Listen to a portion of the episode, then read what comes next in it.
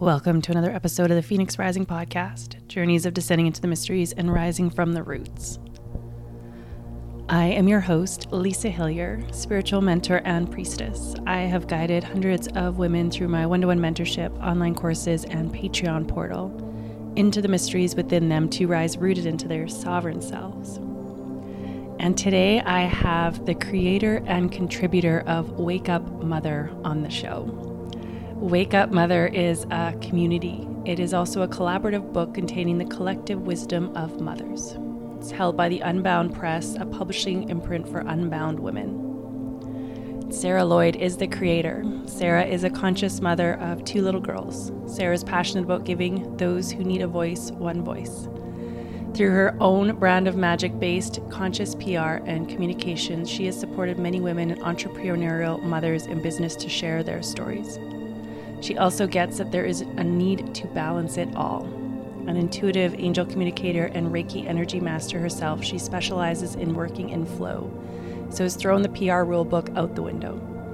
Her mission is to teach and guide changemakers and visionaries to share their stories without fear on their terms. Her purpose is to show others it is possible to carve a new way of being. And we also have Kathy Bell on the show with us today. And Kathy Bell is a contributing author to Wake Up Mother. She is a conscious mother to one, an experienced breathwork facilitator, business mentor, and published author whose love language is holding loving, clear, and expansive spaces for you to ground your soul's essence into your human reality while supporting you to step fully into the work that you came here to do. Kathy has created her own facilitator training to teach others her unique formula for holding space in sacred spaces and continues to share authentically from the heart that being human is the point when it comes to spirituality. And it is so beautiful having these two amazing women on the show with me. Sarah and Kathy are dear friends whom I met on a retreat in Glastonbury in Avalon, the first one I ever went on with Rebecca Campbell. And so I am so excited to have the two on the show together for a really potent conversation uh, around the mother. Can't wait to dive into this episode with you. And if you feel called to support the podcast, please like or share, subscribe or follow this episode. And if you feel like making a financial contribution, please join the Patreon portal. Can't wait to sink in with you. I'm so, so excited to see how this conversation weaves and threads. And it's all about a book that was co created called Wake Up Mother. And I think it's such an important conversation to have. So, to start, we're going to start with Sarah. What has been the journey to writing this book? What was the inspiration? How did it come to be birthed? It's interesting you started by saying weaved and threads because that's basically been the theme through the whole thing. Um and it, and just before we jumped on i was pulling going down memory lane. I was pulling out some pictures of all the times i've been to glastonbury all the times i've sat in circle the times where we first met the three of us. Um i think it was on that retreat. I can't even tell you how long ago it was now. Is it it was 2000 2017. Is it 2017? Yes. Oh my god. The year I got married. That's wow. six years ago. Wow. That's so yeah, 2017. We sat in circle, never met before, cried, screamed, laughed, whatever.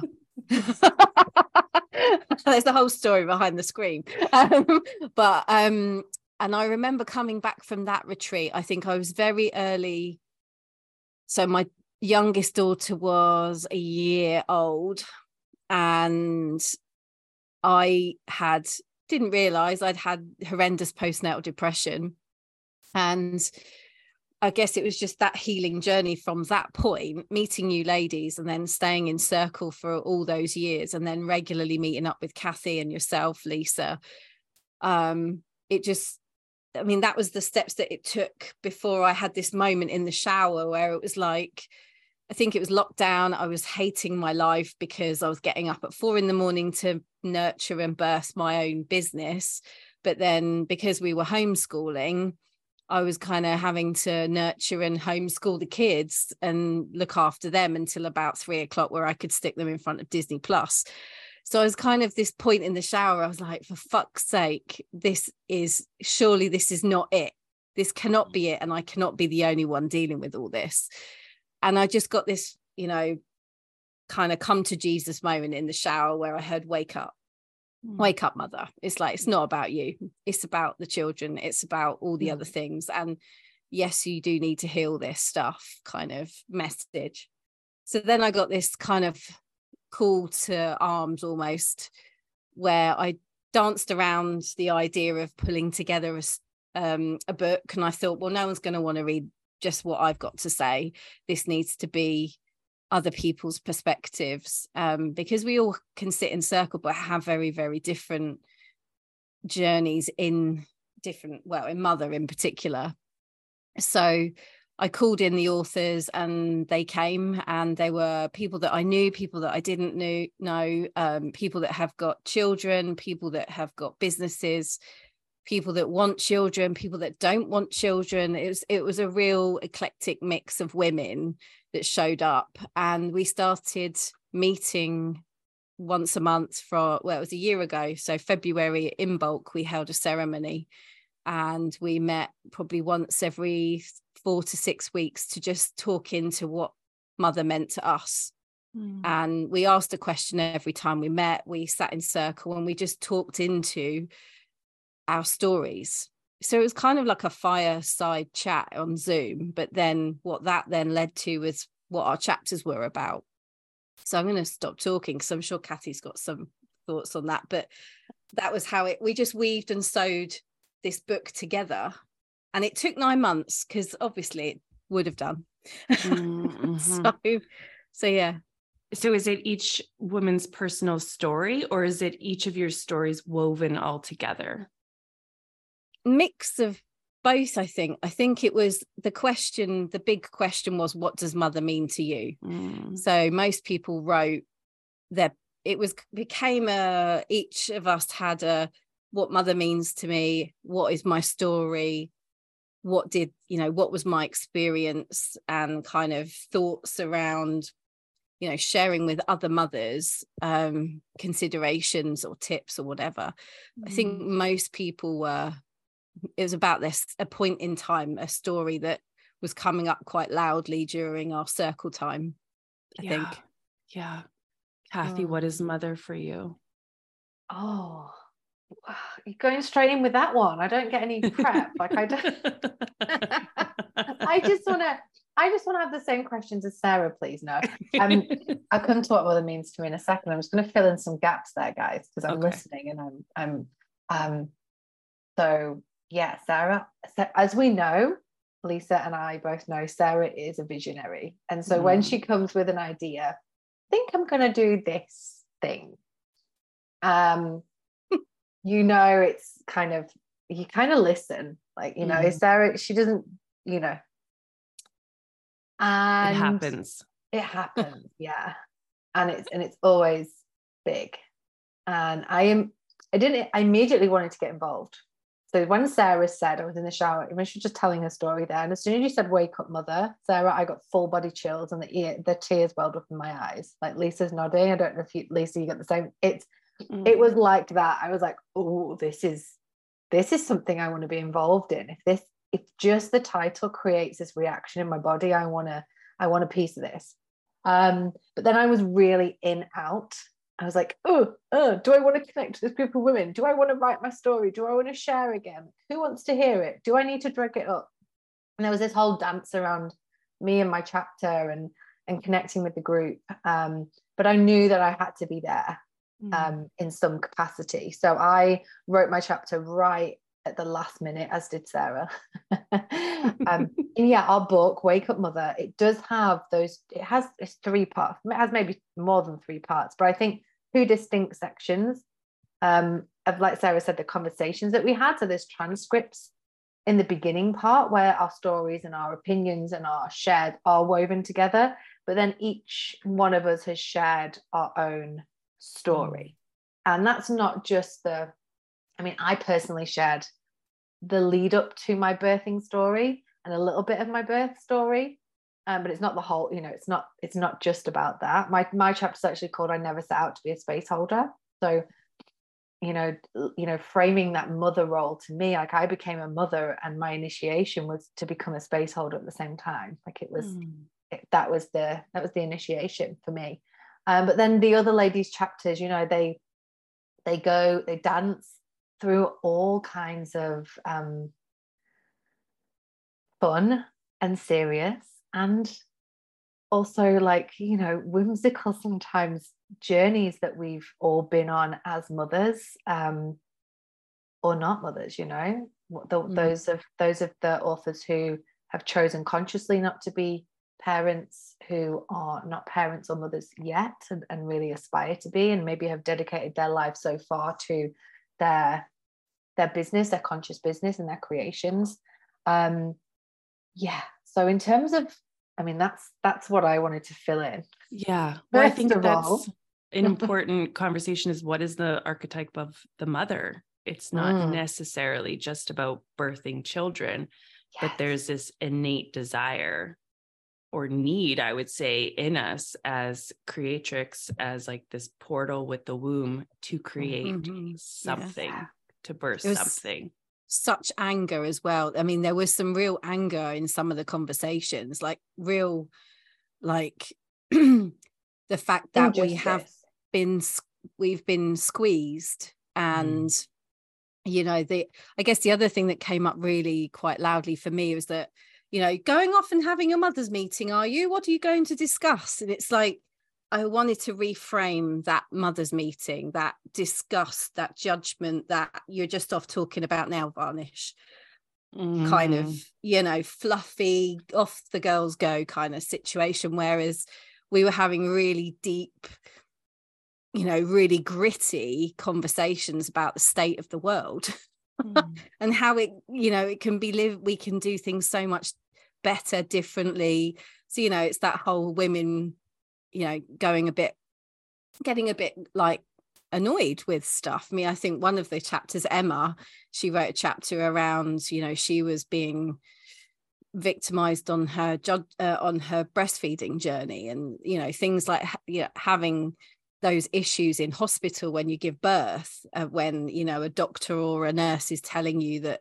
you know you're not doing it right. And it and it starts there if you're a parent but then equally if you're a business owner there's always this you know this patriarchal background that's telling us to um you know that we're not doing it right. So there's mm. this whole like we're almost deep deep down within us we're told that we don't know what we're doing and that you know you know the little women should just follow what the man's telling us to do. And and it was a real actually there's real strength in women. There's real strength and wisdom in this you know in these cosmic womb this that we carry and I think at the time there was, you know, there was a lot of uproar around Wade and Roe, I think, with mm. the abortions and, you know, all of that just kind of my body, my choice kind of messaging was was coming up very loudly. So that it was a real kind, it just felt like a massive call to arms to just hang on a minute. We are strong and powerful. You know, you wouldn't be here without us yeah. kind of thing but doing it in a beautiful gentle feminine way not kind of rocking up with our placards you know? Yeah. Yeah. Keeping that um the nourishment and love and surrender surrendering aspects of the feminine. It's it's not a fight but it's like we have a we have a voice and we have a lot to say. And when we think about just in you know watching friends raise their baby recently there's so much shame that comes in if you're like co-sleeping or you know doing it a different way than the ways that we were um, raised where it was like let the baby cry it out. Let you know um, sleep train all those different things. And it's like what if there was a new way of mothering or if a mother was listening to her own intuition and following that and listening to the baby like having this really beautiful co-creative relationship as opposed to I'm going to control and train and make this child who I think they should be. Should be, yeah. You know, yeah. So it's yeah. a a beautiful like soul contract between the mama and the baby and and letting it be this co-creation. Kathy, we didn't. What is mother to you? So I think mother to me, it has to come down to that space holding Mm. part piece. Um, I know mother physically mothering is holding a lot of space for a conscious soul of the, you know, their their own free will, you know, being here. And she's had, you know, my daughter has her own life. She has her own destiny. She has her own fate. And Lisa, I think, you know, I don't know if you remember, but you you're one of the first people to say that to me. And it Mhm. changed my grip around the parenting decisions that I was making. Um, so in, I don't see, yeah, I don't see parenting now as, as this thing that I have to control or contrive or live up to standards because I've come to accept that my daughter has her own destiny and I am her space holder. I hold space for her um, to live the life that she was, that, you know, that she came here to live. Um, and that's not to say I don't look after her. That's just to say I am, I, you know, I've, I've let go of, you know, oh God, I think she should be doing this. No, she's Mm. here to make her own decisions, be her own person. And I'm holding space for that. And mother to me, I suppose, again, extends out to, to nature and to the great mother and to our earth, our home. Um, throughout the book, we wanted to, there was actually a cover version that had like trees and was very earthy. It didn't quite fit, which is why it didn't make the cover. But it, you know, many of us have that relationship with the great mother Mhm. um, with the earth, with the that safe, solid sureness, groundedness of the soil. And to me, it's that. It's the it's you know, the earth is the ultimate space holder. She holds us all, watches, and leans back and doesn't interfere. it's kind of the archetype archetypal opposite of what maybe a lot of society thinks mother is. You know, yeah. that like Yeah. doing everything for everybody. Like, no, I'm just gonna Sit lean back. and yeah, and hold some space for you to to unfold. I'm always gonna be here. And you know, those divine feminine principles that love, compassion, Mm. and just holding that gentle wisdom, you know, I'm here when you need me. That's I think that Mm. that's what it's that's what it is to me. Yeah. Mm. She can be fierce sometimes though too. Yeah, yeah, absolutely. She can kick up a fuss and throw us a storm. Yeah.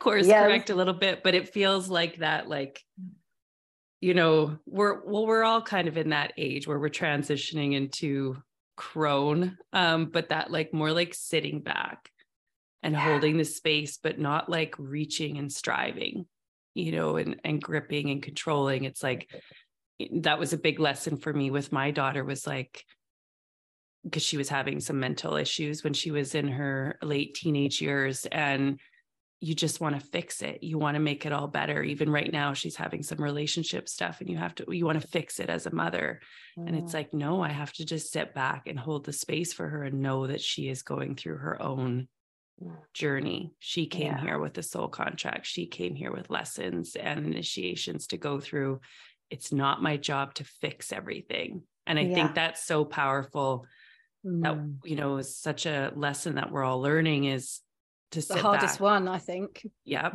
Mm. and surrender. for a Virgo. for me.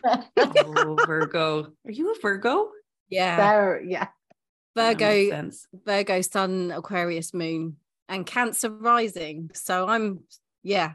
Oh, that makes a lot screwed. of sense. That makes a lot of sense. What is mother for you, Sarah? I should know the answer to this question, considering it was the. I can I'm- find it in the book if you want. I can probably echo everything that Kathy said because I think I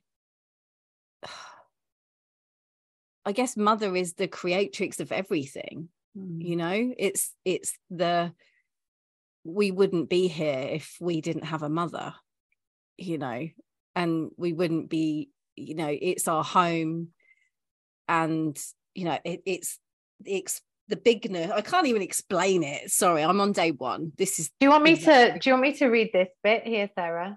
So there's yeah, a page. Yeah, a page read that bit. Because I mean, it- it, that's what that's where the rage came from. Because it pissed me off when I went and looked in the dictionary, and it said human being that gives birth to another human being. And I was like, that is that is the smallest sentence for the biggest fucking job in the whole Yeah. world. it's like so Sarah, yeah, so you made nutshell own, it. Sarah made her own definition up, which I think is incredible. So a goddess on earth, a female figure of authority, a creatrix, a holder of the hearth, weaver, weaver of deep connection, and one who tends to the inner wisdom and knowing, a soothsayer who births, illuminates, protects, and nurtures. Mm. I love that. Was it keeper of the hearth? Yeah, holder of the hearth. Holder of the hearth. It's like the keeper Weaver. of the stories and the weaver. Mhm, And that's what you guys have done with your book. Mm, It's the stories that are, you know, stories. passed down from generation to generation. Like what a gift for Mm. your daughters. We all have daughters. Yeah, we do. Thought of that. Yeah. Yeah. I felt there's another piece I'd love to read to you if that's all right. hmm so it was the whole you know it was written for women who are rocking their mother energy those m- women who felt lost alone unsupported dimmed squashed uncomfortable unable to speak for truth for fear of it highlighting shadows mothers sisters witches bitches whores and good girls it's for the mothers of children furry friends businesses and creative projects i suppose you couldn't fit that in the dictionary really could you So- Mother is when we're most fer- fertile physically. It's when we begin to nurture, guide, and support those around us. Our creative blooming, the ripening fruit, our period of birthing ideas, businesses, and babies. It's also the time we are asked to quietly shoulder a lot. Societal pressures, conditioning from authorities, media exposure, and emotional immaturity are all designed to keep us forever in our girlhood and our maiden the hmm. never ending quest to stay young, look young, but successful, the cook in the kitchen, the whore in the bedroom, a construct designed to suit the patriarchy. Add to that the pressure of procreation, our biological clocks ticking, being expected to carry on regardless, our play- playground wounds playing out in adult life, inability to feel able to mother ourselves for fear of being selfish, emotionally immature women growing up alongside their children taboos around the reality of childbirth, menarche, menstruation, perimenopause, menopause, orgasms, leaky nipples, and female ejaculation. The reality that babies are not just for Christmas. Businesses, children, and creative projects take a village to raise. It is in our mother energy we find our community, our village, and sanity. The opportunity to face and embrace our shadows with no judgment. It is in those shadows we find ourselves the parts of us unseen or in darkness, parts hidden from the world or even ourselves. This book is that big searchlight looking over the ocean, shining a light on the unseen, the unspoken, wrapped in a big cozy blanket of love. Hmm. There you go. You That's- should submit I guess that's what mother means to me. you, should write a book, Sarah. I'm sure I should, shouldn't I? you should.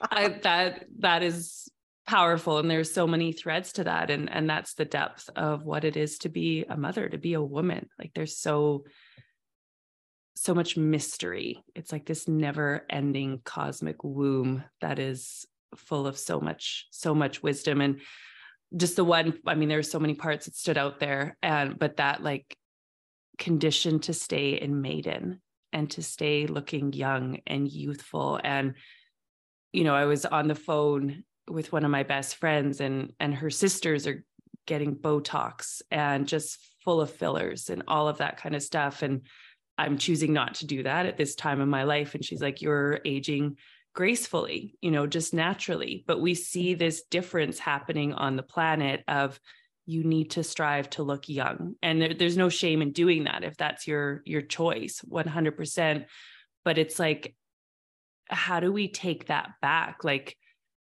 the wisdom that comes with age the beauty that comes with age the confidence and just standing in ourselves mm-hmm. without feeling like we're constantly searching for our maidenhood back you know like i need this back i do feel i feel like the way that we are all certainly the women that were in circle and certainly the women that i've sat in circle with who are you know we get there are things that we do to to you know I, I still dye my hair. I want to keep dyeing my hair. However there are things like i just want to be strong. I just want to get fit and be strong and be mentally fit and strong. And that is something that i think we the, the mothering piece mothering ourselves and obviously with breath breath work i go to kathy for my breath work to keep me mentally kind of in the game so I think without things like that, without talk meditation and yoga and walking and being in nature, I feel like I'm also resting more because I'm not in that corporate environment anymore where I was having to have my hair done, do my nails, do all the things. I feel like if you're in that aspect of society, there's this whole pressure to keep up with everybody. Mm. But if you step out of that society, and surround yourselves with women that are not that bothered by that stuff, the beauty shines through anyway.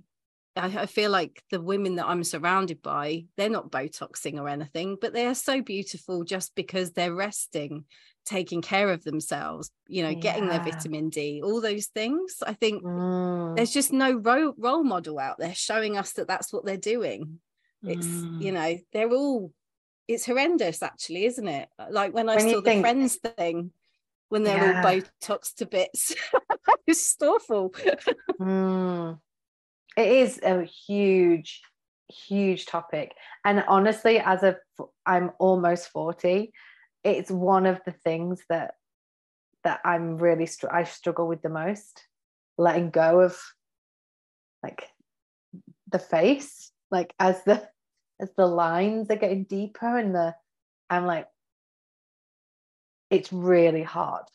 And mm. I, I have to keep questioning myself like, do I really want that? Do I why why would I really, you know, why would I want to get filler? I could easily get filler. Why, but why am I doing that? Mm. Who am I, you know, trying to look good for? And what are the what are the constructs of my mind and thoughts and belief systems that are telling me that I that's what I need to do because my husband certainly doesn't think I need to do that and I don't think anybody who loves me and you know is a friend of mine will be like yeah babe I think you need to get some filler like it comes from from me and and you know my you know the what's the word I suppose the culture, the society, the the conditioning, that's the word. Yeah. The conditioning that that was that surrounded me um as a child and and beyond that. Because yeah, I don't plug into magazines or the you know Daily Mail online or you know the it's most mainstream princesses. We used to watch. Do you, you know, think? I do Disney think it's princess. all that start. It starts from a very young age. It really yeah. does because we're yeah. we're you know we're subjected to what it should, you know, Disney princess. Yeah, yeah, and the old skin. hag, like the old, old hag, oh, old yeah. hag witch. the witch, the witchy you know old hag. I googled crone. I googled crone because I'm starting a crone group because I'm in crone and in menopause, and oh, it was all old haggy witches, and I'm oh. like, that is not the crone. No. You know, oh. so it's like we're scared of this archetype of yeah. the wise woman. Yeah yeah, know? the, it yeah. was so I was like, oh gosh, I'm not using any of those pictures. Fairy tales have done us a disservice for years, haven't they? Really, if you think yeah, about yeah. it, it's like, you yeah. know, be rescued, be rescued. Fear the old witch. Some when you start sprouting hairs, that's it. Run for the hills, totally. And it's interesting just i think it was you sarah who said about we don't see the journey of women aging gracefully. We don't really see that on social media. And i would have to 100% agree. And what's interesting for me over this past year as i'm you know i guess i'm in crone i don't feel like I, i'm going to say more wild woman but i've really taken a step back from social media and being seen just because i don't want to be anymore you know it, it wasn't um it was like i just it didn't fill me as much as it used to, like that self expression and stuff. And so I just wonder if that's part of aging is you want to take a step back and just be like there's that real slowing down Mm. where I don't want to share as much of my story anymore. On the podcast, I do, but it's not like out on social media. And I just wonder Mhm. if that happens for women as they age, where it's like in a really gracefully way, taking a step back and slowing down. Um, and but it it inspires me to be more vocal and share more of my journey so that women are seeing other women, you know, in this more aging space, you know, as we're we're midlife, we're Mhm. I'm just over my midlife crisis. It's a real thing. I see, such I a- do see. I say that we don't have role models, and then I've got faces like, you know, Dawn French and Jennifer Saunders, who are, uh, you Mhm. know, Judi Dench, and there's a lot of amazing women actresses who are still Emma Thompson. Emma Thompson, Oh, just yeah. like completely rocking it, isn't she? And Helena Bonham Carter. I mean, that, but they're like a handful of women that, you know, the there's the other flip side of the Jennifer Anistons and the Courteney Coxes, and she's just come out saying she wished she'd never had fillers. And there's there's Mm. almost this U-turn happening at the moment, I think, where it's about being strong and fit as opposed to, you know, looking having like tight Barbie. skin. Yeah. Yeah. Yeah. Yeah. I had a an episode on the podcast just re- recently released around hormone, hormonal health, balancing your hor- hormones. And Madeline talked a lot about what if it wasn't about being skinny or dieting? What if it was about balancing your hormones? you Mhm. know, and more about your inner strength and your um, mental balance and all that kind of stuff, as opposed to, I need to be skinny. I need to look a certain way, you know, because when your hormones are balanced, that ripples out into every aspect Mhm. of your life where you're strong and your metabolism and you've got your libido and all Yeah. of that kind of stuff. You know, it's not about looking a certain way.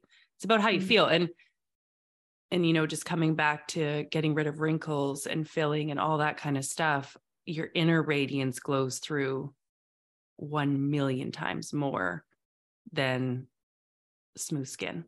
You know I what I also mean? think the other thing as well, like just to talk into that, is I I think I don't think I've ever changed my skincare regime since I was 20.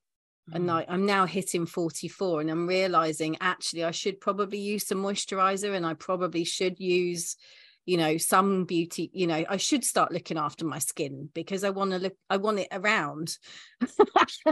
You I just want to pause here. You both have incredible skin. Like you Mm. both. Like you just you're naturally gifted, you're just very naturally skin gifted guys. So Thank you. but it is it does become more about taking care of this Mm. organ. It's like mothering our- yourself. Yeah. Again, It's mothering yourself. Yeah. So you feel good and you're not like, what's the word? Like sometimes I walk up the stairs and I'm like, oh, my bones are aching. You know, like I got to get orthopedics. but Like, it's I taking gonna- care of yourself so that you can move and feel Mm. good and be you know go for hikes be able to express your body and fully live in your body and have a healthy body you know and I feel like this this this weaves it's it's definitely more about this self-love piece than it is and this longevity of relationship with you rather than finding a quick fix. I think yeah.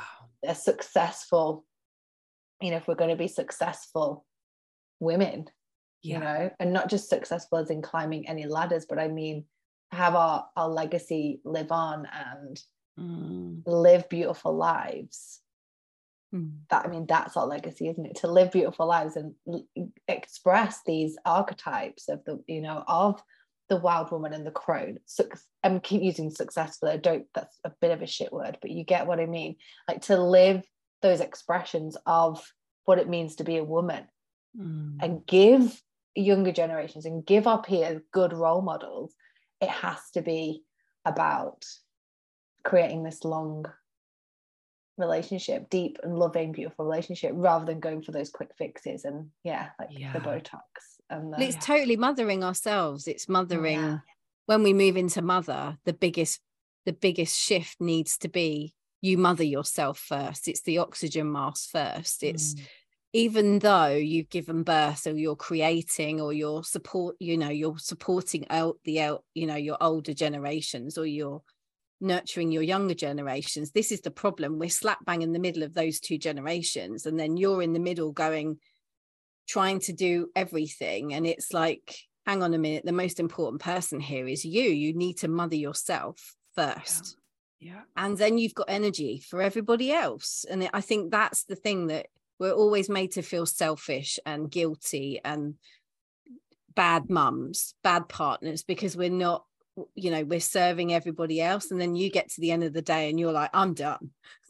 Mhm. that's wrong. It should be the other way around isn't it? I Mhm. think that's the biggest lesson. I'm so i'm still learning it you know? I don't think you ever get it perfect but i think the fact that i know now when i need to have a day and sleep because i'm exhausted i can't you know i used to try and book it in around the kids schedules. That doesn't happen anymore. I just have to go and do it. And actually what i'm seeing as a result of that is the kids are now starting to calm down and if they need to rest then they go and rest instead of me mm. going go and have a nap for god's Yeah. sake i need a nap go and have a nap it's like if Oh i do God. it they'll come and lay with me you know it's kind of it's that it's almost giving yourself permission to do what's right for you and then everything else will follow Yeah. Yeah. When it comes to legacy, and I think that's such a beautiful word that does tie into like success, but success has been so defined as your career. But success is also like love that. raising beautiful children, you know, or Mhm. it, it can be so many different things. We have so many different definitions of what success is. But our our current society says it's being successful, climbing a corporate ladder, making a shit ton of money, whatever it might be but that legacy it's like what do we want to leave for our children? And i've been sitting with that you know entering into crone 43 i'm like hey this is midpoint i've got the next 40 years hopefully. What do i want to leave for my daughter? What do i want to create on the earth? So for for both of you what does it feel like this is a big question is your your legacy like what do you want to leave like what would be the message for your daughter daughters you know is that that's a big question Oh, yeah, I got, I got all the I got all the tingle, tingles though. What is the message for my daughters? Daughters.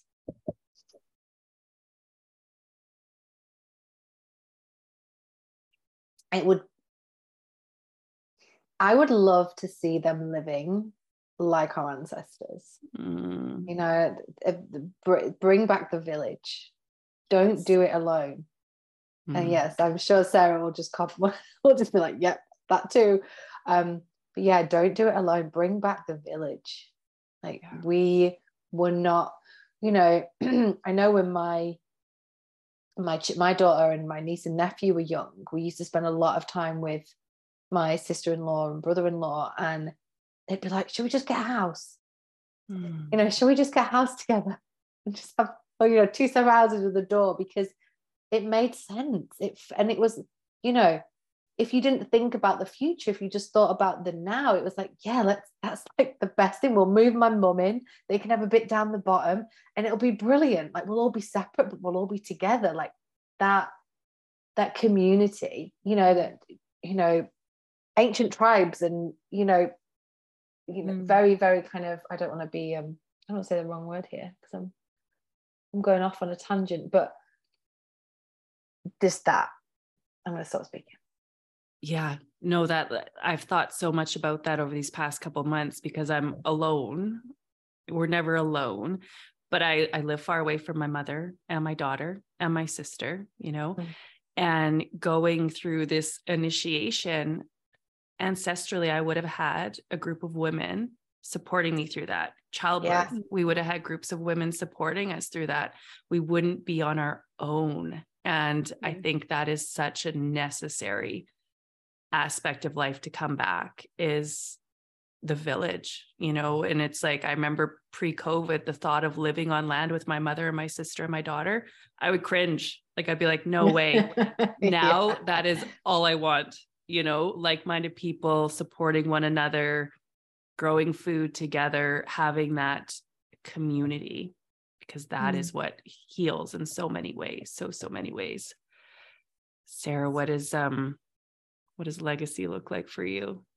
I think I mean, you guys have summed it up massively, but I do think like you can see the social constructs that have always well i guess the last two and a half years i've realized it's almost like the scales fell from my eyes. It's like you have definitely been sleepwalking through life. I mean it was i thought that i'd had an awakening moment like six seven years ago but i guess the last three years have really taught me that you know there is so much more that can fall away and mm. there will be even more fall away by the time my girls grow up. And you know you see it people are wanting a simpler life and for me a su- successful legacy will be that they know that they were loved and that you know being kind and being fair and being strong are measures of a successful life, I guess.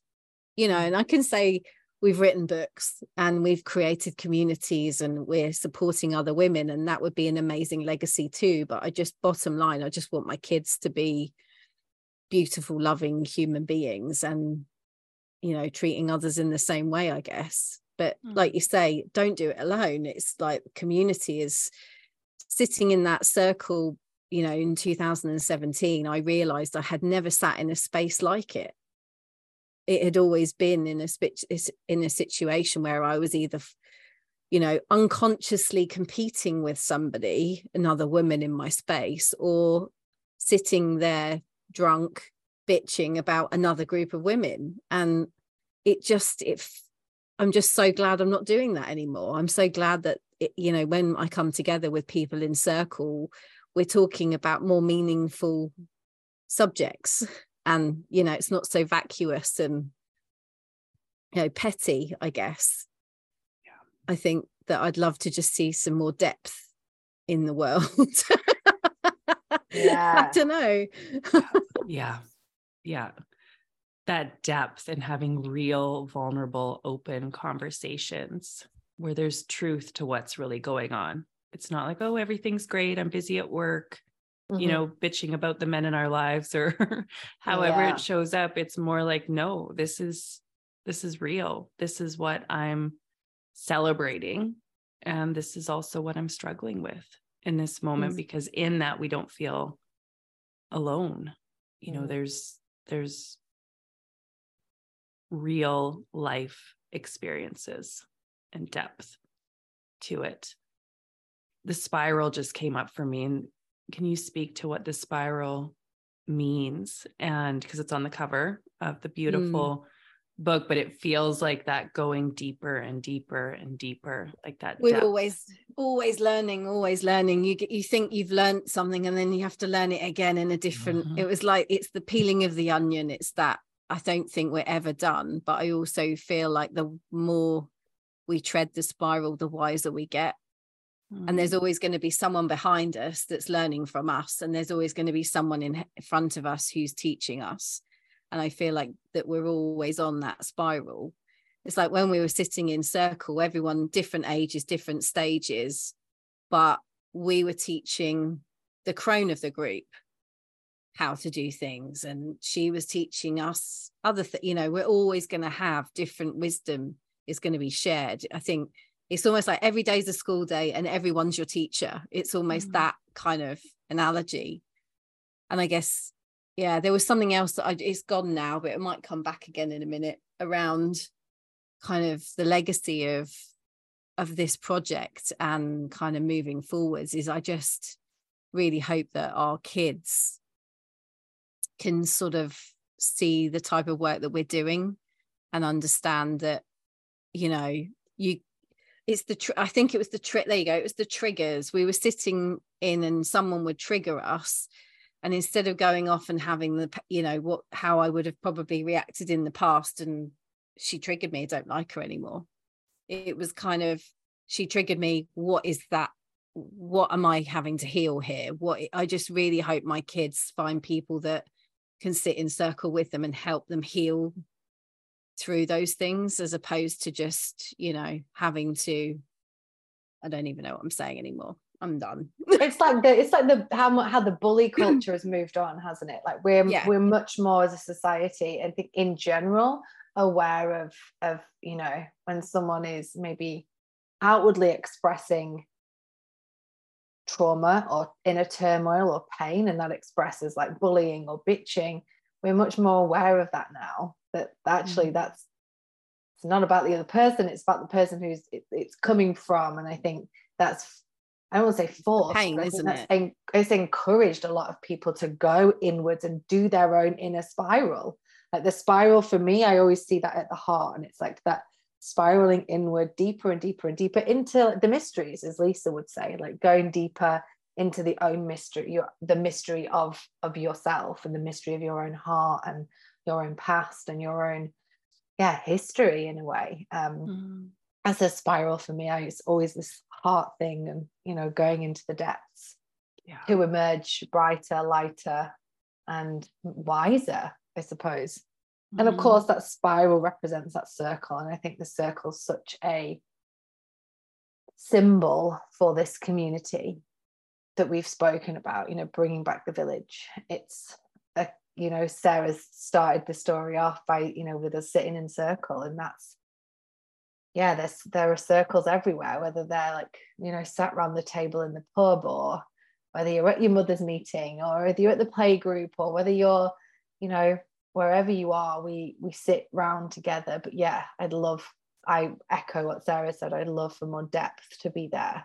Mm. Um, too within within these communities, within circles, within our conversations, being truthful and open and vulnerable um, one of my biggest drivers you know the reason why i share stories and why i share on social media and why i you know it's kind of the foundation really of my business is sharing these vulnerable stories because nobody should ever i don't believe anybody should ever feel alone in their darkness.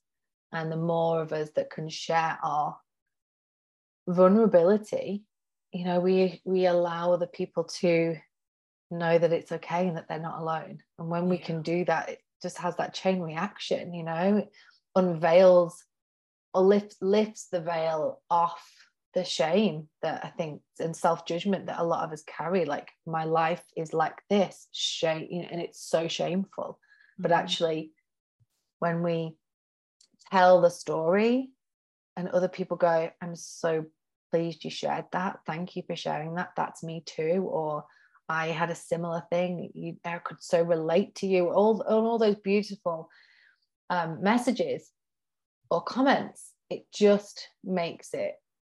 That's the whole point.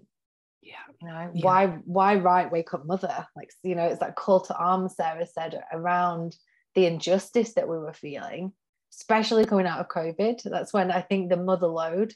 I tagged Sarah mm. actually on Facebook the other day some somebody that I, I follow shared a brilliant quote about um, how we're expected to you know to do all the things, and it's mm. it, it, it, named it as the mother load. Mm. I loved that, yeah. and I think in 2020, 2020, 2021, that's when the mother load became. We all realized what immense pressure we were being put under to yeah to school to parents to work, mm. to be the space holders, to do it all and not have any community ourselves, like not be able to go and go and see our, you know, be with our friends or be with our sisters or be with our families and have that space to be seen and be held. We, you know, all got taken away. So I forgot my point, but circle mm. back to um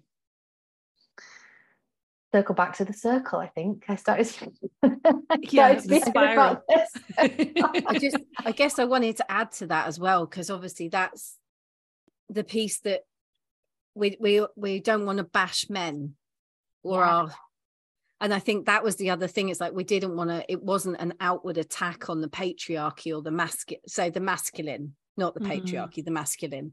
Because what we realized as well, going through things like the pandemic, is, you know, I needed to communicate better with my husband.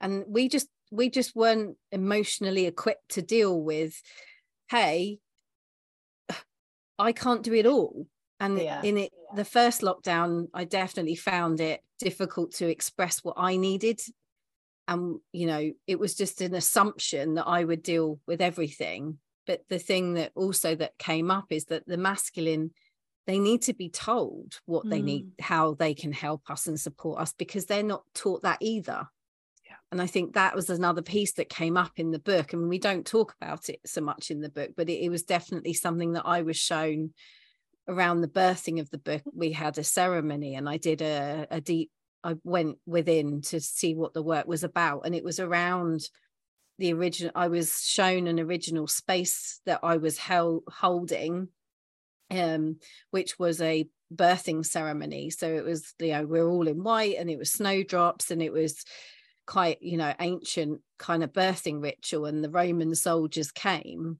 And what the Roman soldiers were trying to stop us from doing the work. and then when we explained to the Roman soldiers what it was actually about, and it was the celebration of this baby and the birthing of a new human being, they kind of dropped their swords and joined the circle and joined this circle in divine union. So there was almost like, mm. yes, we're leading the way as the mothers because we're the ones that birth children, birth ideas, etc.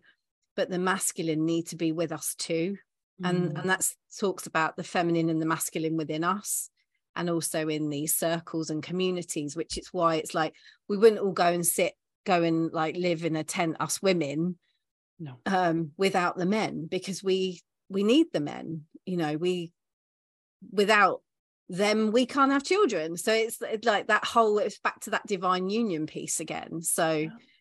hopefully that made some sense. I knew yeah. there was some waffle in there somewhere. No that was beautiful. It is it's that co-creation and men are so different from us. I remember kathy you recommended i re- read the queen's code mm. years and years queen's ago. Code brilliant.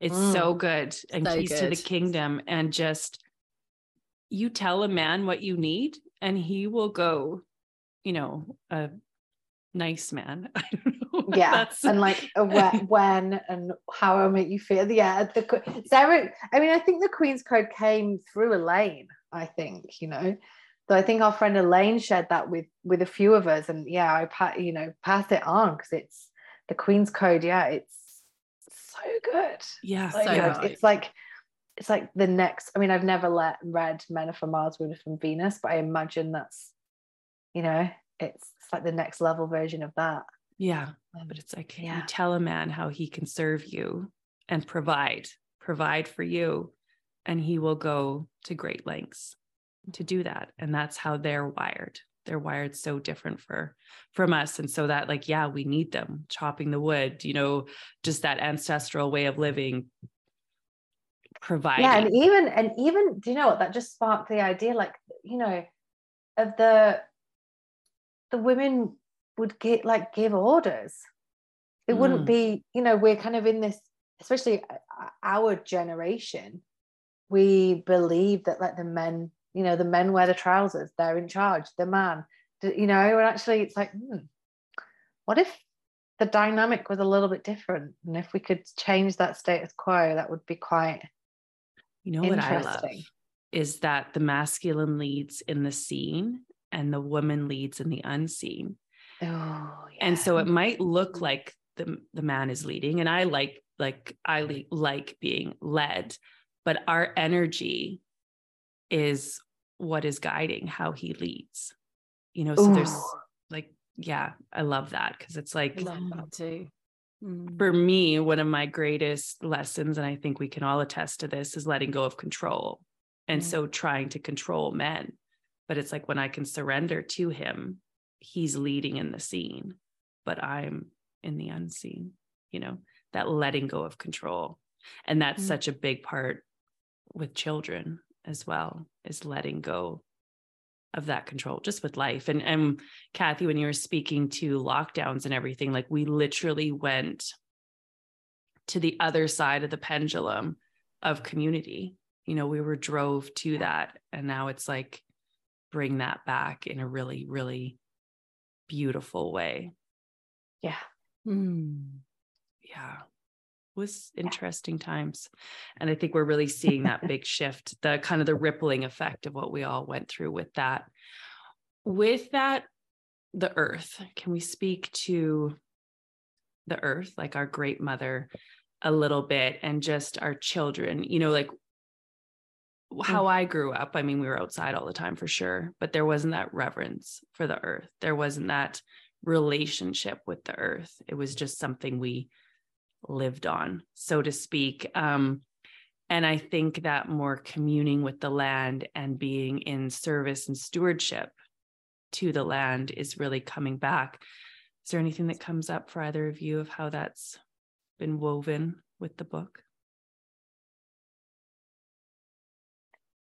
I mean, maybe Avalon. Does Avalon want to come through at all with that?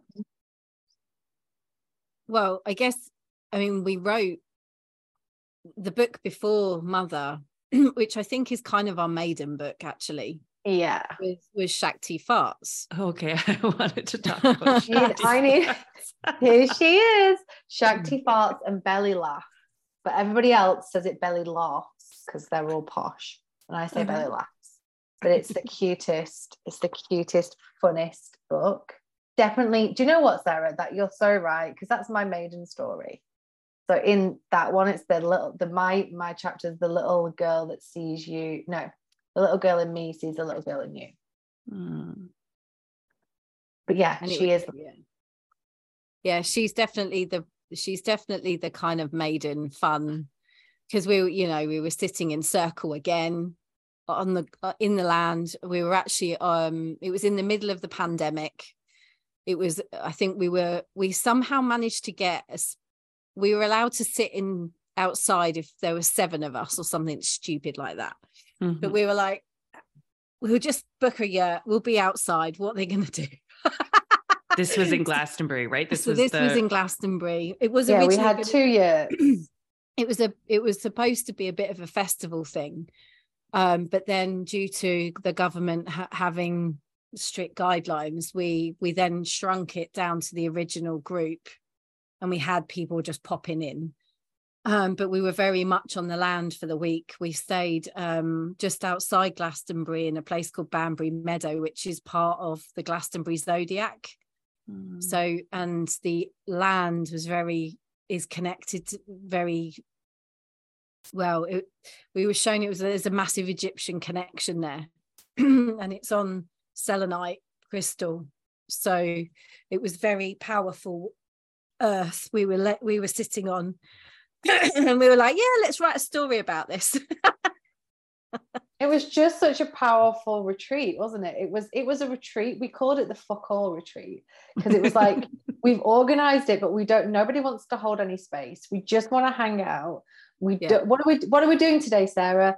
Fuck all. Like what are we doing today sarah? You know like that whole and, and it and it was. Like i remember having to unwind and being so uncomfortable with sitting still and not mm. doing it being away and not being like what are we doing? What are we doing? What are we doing? The nervous system like had i had to a lot of us had to unwind and um it was really interesting to then sink into that of no, you know nothingness and that no one was holding space. We weren't doing i actually did hold some breathwork space but there was no schedule. There was no 10:30 here and 12:30 mm. here and there was none of that. There was no opening circle. There was no closing circle but we were on retreat and we all just had we all opened didn't we Sam? We all started to be so honest and open and vulnerable with one another. And because Sarah and I knew each other Emma and I knew each other you know but I'd never met Nicola, I'd never met Yolandi, I'd met obviously met Katie, and then you know other people who showed up. We didn't know, we all didn't know each other, so we knew each other from online spaces, but not connected, and that led to this unraveling, and then this honesty, and then this vulnerability as we started to share these stories. And I did actually go off and write the little girl in me sees the little girl in you. I went off and wrote it like a little poem. And I came back and I was like, would everybody like me to read my read my story and my poem? And there was just so much beautiful openness and softness and vulnerability. And we did share our stories and we did kind of open up to one another. And then we came away and we wrote these chap these stories independently from one another. And then you read it and you're like, oh my God, as if that's what they thought. Oh my God, as if that's what she was going through. Oh mm-hmm. my God, like as if I can't believe she was holding all that and she never shared that with us. And um, it was, it honestly, if you ever go on retreat, go away after and write, write, write, each write your experience of it and then make a book out of it because it will make the most beautiful story for other people to read, but also for you to read that, like that share that other people's experiences. Because yeah, I think that was the thing. Like we all had the blueprint of we're in the same yurt, we all ate the same food, we all, mm-hmm. you know, rocked up at the same time, we all went to the Abbey, we all went shopping, and it was kind of, but everybody's experience or vision view of that experience, that same experience was so different. I think that was, I love that. What was really powerful, and I think that's, yeah, I think that was that that was the work with the land, wasn't it, Kathy? And then I think Oh yeah, sorry, we're talking about that space. We were sat, we were sat in the abbey, and we just did it. We didn't move. We literally got there, sat under the tree that you know near the Yoni stone, yeah. and we didn't really move. and everyone's like, "Oh, we've been here for like six hours." Oh, wow. and then we go back to the yurts and we just sit and sit on the land, and it, I think it was the most nourishing experience actually and before again because Kathy was holding my space. Basically, all I did was book the venue mm. and get some food. Um, and basic, basically before it, all I got shown is that you know in Gladiator where you see him walking through the fields with his hands like brushing the the wheat. Fields that was all I saw. It's like that's what we've just got to walk around and like brush all the hay fever infested grass in Kathy's eyes. it was so bad. It was so bad. but it was sort of it was this real I don't think I've laughed so much in all my life. It was mm. we were just permanently giggling over mm. the most ridiculous things. So it was really maideny. It was really fun. And the Shakti Farts piece, I have to like pay homage to Elaine because the first time I ever met her was in the Rebecca Campbell retreat we all met at. Mm-hmm. She was my roomie along with um God, her name's gone. Christy. Christy. Christy. So the three of us were sharing, and then what happened was is Elaine just said, I might fart in my sleep because when I'm doing energy work, it shifts through and it and it removes itself in the form of a Shakti fart. and it stuck with me. And I remember relaying that story on our retreat, and we were all like, yes, this is what we're going to call it. I love that. I yeah, love Shakti yeah. farts. What is a Shakti fart? Most people don't know. So I love that that came from Elaine. I had no idea. That's yeah. amazing. It just cracked me up. Yeah. It like brings the humanity in about all of this healing work where we think it's all like, you know, you get these visions of everybody doing yoga and it's so beautiful and their goddess gowns and all of that. It's not that at all. Like it's so not that. You know, there's snot everywhere, tears, but there's laughter and there's joy and there's the like humanity of it, like running around looking for a Costa chai tea latte. you know what I mean? And then not knowing what a chai tea latte is and then having one and falling in love with it yeah, yeah. and there's just there's reality. Like i might yeah. fart in my sleep. The I total humanity of that. Like we were we were sitting around and it was freezing cold in the heat so we are all wrapped up in blankets and cozy socks and just looking like bag ladies actually. Crazy bag ladies. Yeah i would just have dresses on and then my big massive coat. We did look crazy. But yeah. i think when it comes to the land if we are going to talk about that like like i said at the top of the of the recording, she's always there holding space. Mm. You know, the land always comes through as the space holder the the holder of the the experience and I don't think I don't always think it matters where you are, like location wise. Um, but no. she's always there, present. But I know when we're outside, mm. you know, when we spend that time outside, then she's more present. You know, if I go, I have some other friends. You know, we might sit in someone's kitchen or whatever and have some have some drinks. Not the same as being sat out, you know, on the land, mm-hmm. you know, with our bare feet on the ground and just kind of having that outdoor experience and, and, visiting different sacred sites and visiting different portals or just uh, yeah feeling the different energetic um aspects of mother earth in different locations i think is is part of maybe what we've all experienced together and um yeah sometimes maybe experienced on retreats yeah. Yeah. I think it's that being in communion is the word that wants to come mm. up with the land. Like my daughter Brooklyn mm. was just here and we went for walks in the forest every day. And she doesn't do that at home because it's freezing cold. And she just doesn't because I made her here.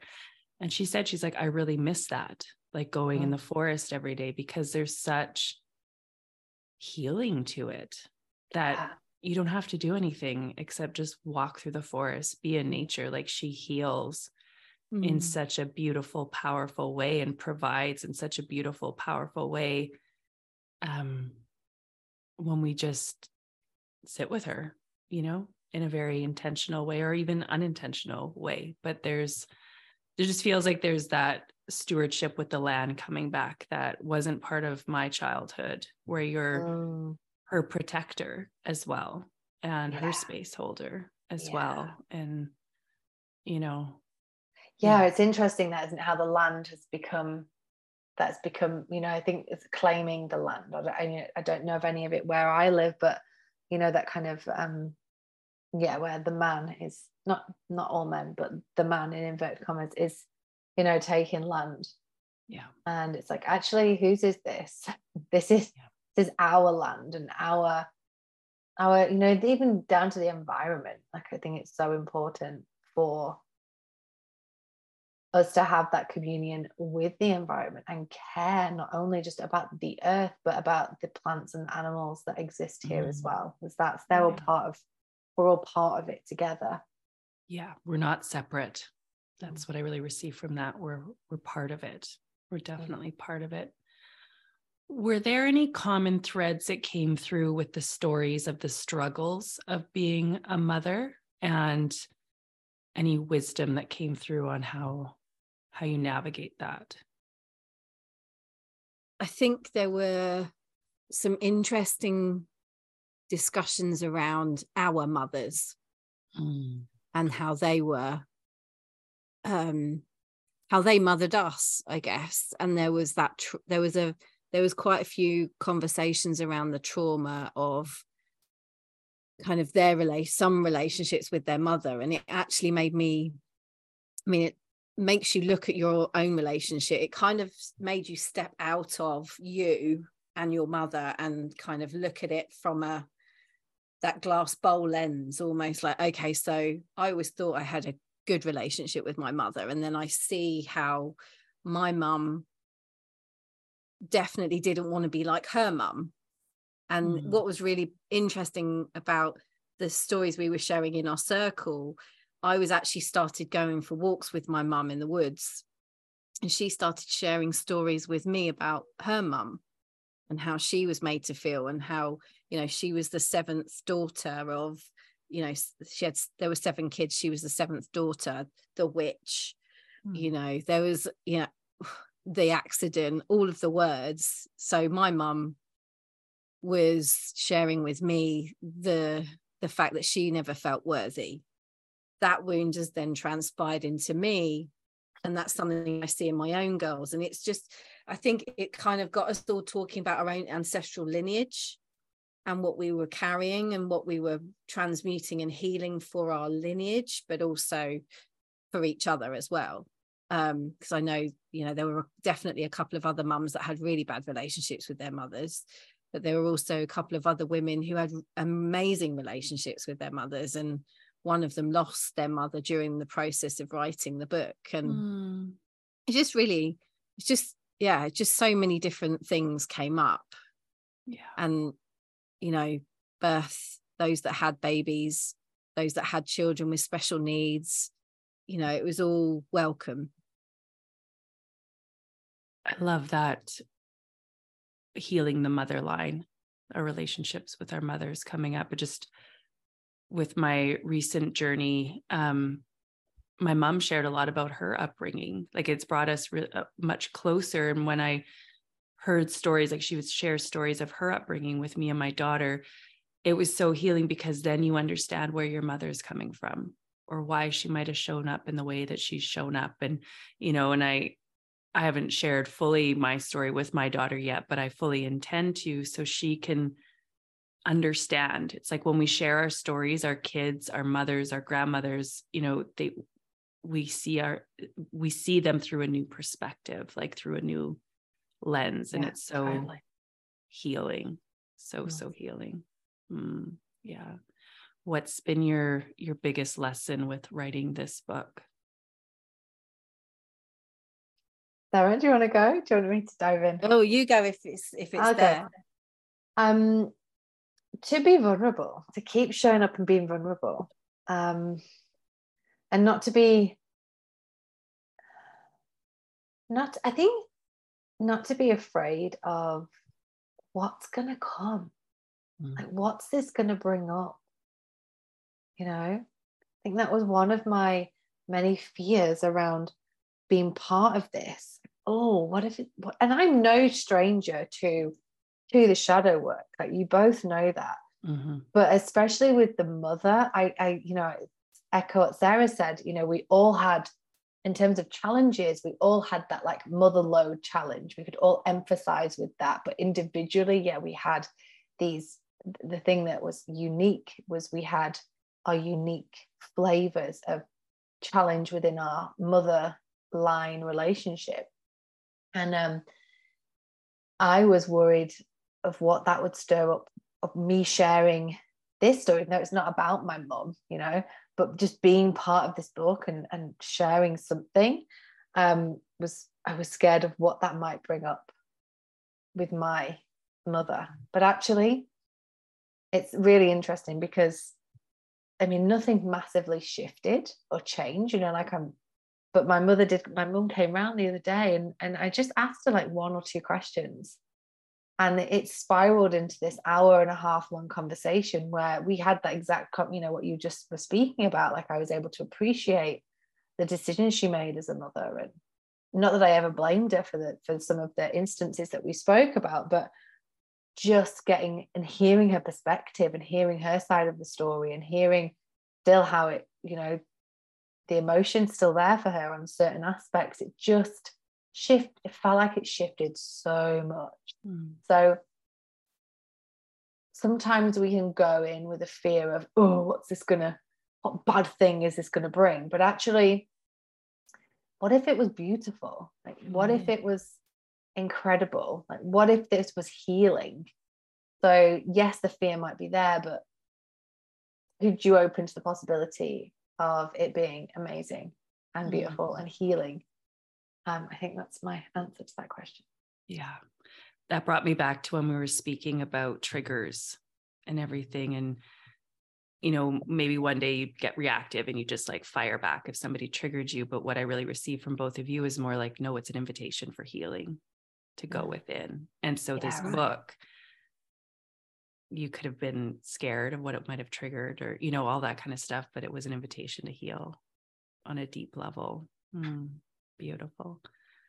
Sarah, what was your biggest lesson with the book? Biggest lesson?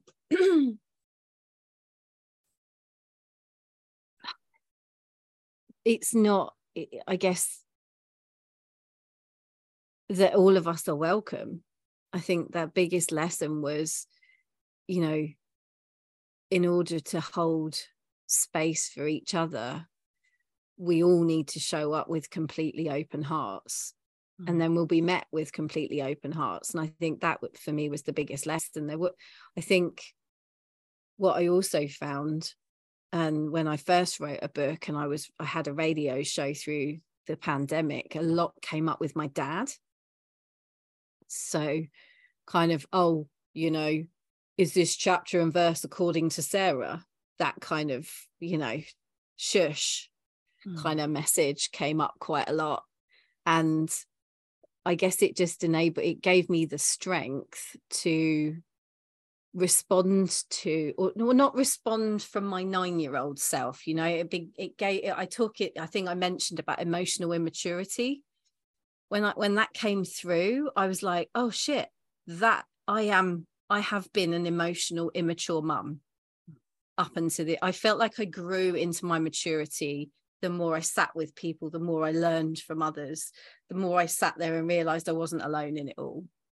And I think that for me was probably the biggest lesson is that we're all, I hate this word, walking each other home.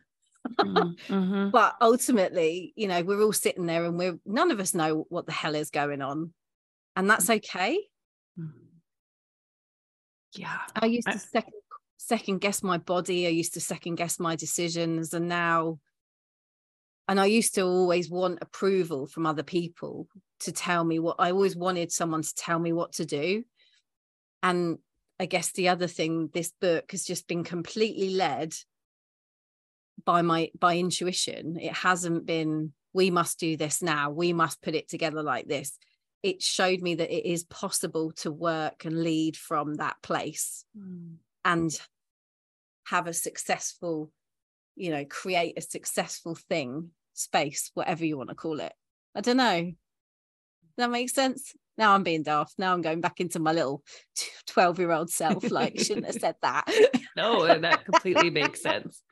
Completely makes sense that we're all walking each other home. We're all learning from each other. And I remember, I think it was in the first podcast episode that I had with you, and you said we learn from our kids too. You know, like we Yeah. learn from our elders, we, but our kids teach us too. And it's like Oh, God, allowing yeah. ourselves to learn. Every day is a school day and Yeah. my my nine year old's normally the teacher okay, last question for you both. How do you experience the mysteries and how do you root into the self? how do i root into the self i hired a breathwork teacher to help me do that Her name's Kathy Bell. name is kathy bell you'll, you'll find her details there in the show notes. yeah but i think also uh, i guess uh, me being the way that i am storytelling is my thing whether it's in pr whether it's reading writing a book whether it's sharing on social media i find i heal through telling stories Yeah. so Yeah. that again if i don't do that then if i if i don't amplify it or get it on paper it festers so yeah writing breath work You got three books now, don't you? yeah That's exciting. Very, Very. exciting. it might be more i think I think so. There's definitely more. Yeah. Yeah.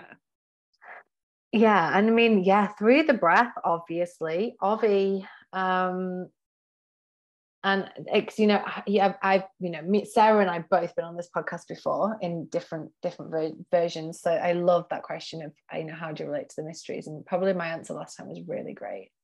Um, but I think now, where I am right now in this iteration of who I am, it's to be more human, like to just to Mm. be who I am.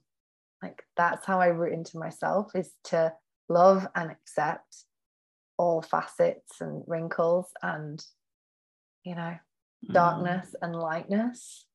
I'm learning I'm learning right now to love and embrace and be proud of the the energy that I bring. Mm. I think I think a lot of the time I'd seen that as you know not okay. It's not okay to be the whimsical light one. You have to be serious and now I'm Mm. kind of like nah, I'm 14 I'm just not changing so maybe who I've been all along is who I'm supposed to be yeah. so yeah, relating relating to the mysteries, rooting into myself is is just loving and accepting all of those all those parts of me that maybe I've denied and shamed and not thought that were good enough. And mm. in doing that, it gives you a spiraling inwards. It gives you that deeper, um, deeper respect for life and the mystery. And yeah, being more of who you are, I think, is the whole point. Mm-hmm. Yeah. I love that. Being more of who you are is the whole point. Mm. Yeah. Someone and write that down for me. I can't be bothered. I like, that's, we're done. yeah. Anything else that's on anybody's heart before we close that you want to throw into the conversation? Where can people find your book, your podcast, your Oh, just thank you for having us. Yeah. it was fun.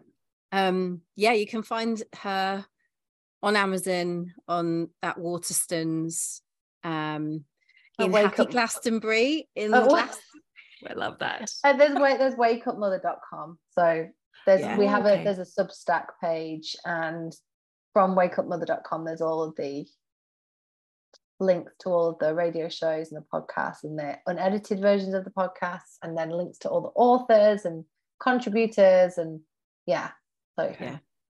That'll be in the show notes. Everybody yeah. can check it out. Well thank you both so much for this conversation. I love you both. It was fun. Love and you. Love you we should have wrote chapters after our retreat. We'll have to do it again.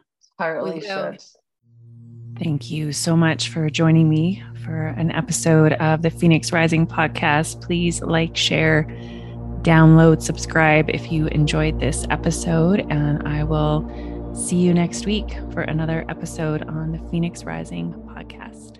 Sending so much love.